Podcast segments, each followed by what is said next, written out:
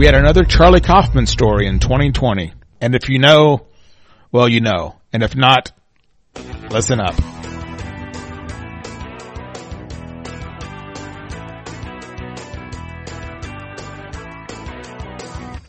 Welcome to the best movie of the year so far. As the year grows, the list grows, the movies get better. A show that answers that question, what's the best movie of the year so far? So good to have you back. I am John Ellis. Thank you for being here today. I'm continuing my quest to find good movies in a year of uncertainty. And there are some good movies out there. And of course there's also some bad ones. But then again, I guess you could really say that about every year. So we're continuing our movie reviews, recapping the year so far the good, and sometimes the bad. First of all, thank you for taking the time to listen today. If you are new, click that subscribe link to be notified of new movies. I have those links in the show notes to help you with that. You can find me on Twitter every day discussing today's movie and many other movies. Reach out to me there and say hello. You can find me at Ellison Movies. Today's movie is I'm Thinking of Ending Things.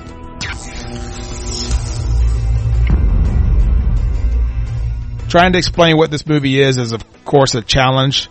So let me just say, if you like a direct, simple movie with an easy story, maybe this is not for you. Frankly, it's not for a lot of people. And I was surprised it may or may not be for me. So let's just start with that first. It's not a movie for everyone. On the surface, I'm thinking of Ending Things as a story of a w- woman traveling with her boyfriend to visit his parents for the first time. They eventually arrive at this farmhouse, have a meal with the parents, see a few childhood photos, have a few good laughs, get in the car and travel back. And that's it. That's the story. Maybe. Maybe this is a, just a year of weaker movies. Maybe it's my need to challenge my brain in 2020. Or maybe this is a masterpiece. I can't quite tell yet, but I can say I'm thinking of Ending Things is the best movie of the year so far. Now this film was directed by Charlie Kaufman. If you know his work, you know that he has a style and always something to say. And I wouldn't even say I'm a huge fan of his work and prior work. So that style may not be for everyone. And maybe you know such films as The Eternal Sunshine of the Spotless Mind or Being John Malkovich. If you know those, you're starting to get a sense of kind of what we're talking about here. Kaufman also wrote the screenplay based on the novel of the same name by Iain Reid. I'm thinking of Ending Things stars Jesse Plemons and Jessie Buckley as this couple traveling to see his parents, played by David Thewlis and, and Toni Collette. Now, all across these board, these are great performances by all the actors.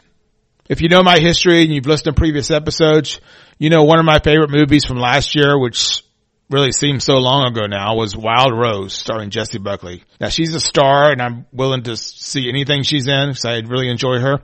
Now Thewlis and Collette really have a blast taking on these eccentric characters as the parents. There are many versions and transitions of their characters that happen during their time on screen. And they really just sort of take over the screen and they, they seem to kind of have fun with it and are really just fun to watch. Now, I've seen in the trailer, there's often a voiceover from Jessie Buckley, an Irish actress singer doing her best American accent. And there's something sort of about her voice over that's sort of soothing and yet sort of slightly spooky as well. Is this a horror movie? Maybe. It's certainly intense. It's scary, but it's also at times sort of calming. You know, I don't know how, I don't know how to explain a movie that's unexplainable. It's the movie that makes no sense, but yet makes all the sense in the world, which pretty much sums up 2020. I can't tell you that I totally get this movie. I don't understand every twist and turn. I don't always know what Kaufman is trying to say, but I'm okay with that. I'm thinking of Ending Things maybe may make you angry at the lack of, well, everything you're used to in a movie. And maybe this whole thing that we're watching is a facade and I'm being fooled by art that really has nothing to say at all. Maybe that's the case. But I know I've seen this movie multiple times and I plan on going to see it back again. So in a year when we have very little to show appreciation for, I appreciate that I'm thinking of Ending Things as occupying that space in my mind. Thanks again for listening to today's episode. I love that you have this, your listing routine. Be sure to subscribe so you're the first to know of new movie discussions. There's many more to come this month, especially.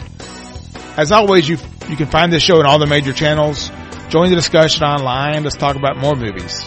You can find me at ellisonmovies.com and always on Twitter at ellisonmovies. Leave me a comment in your favorite channel. I love to hear from you. The reviews and stars, of course, are, are great. The next episode is right around the corner.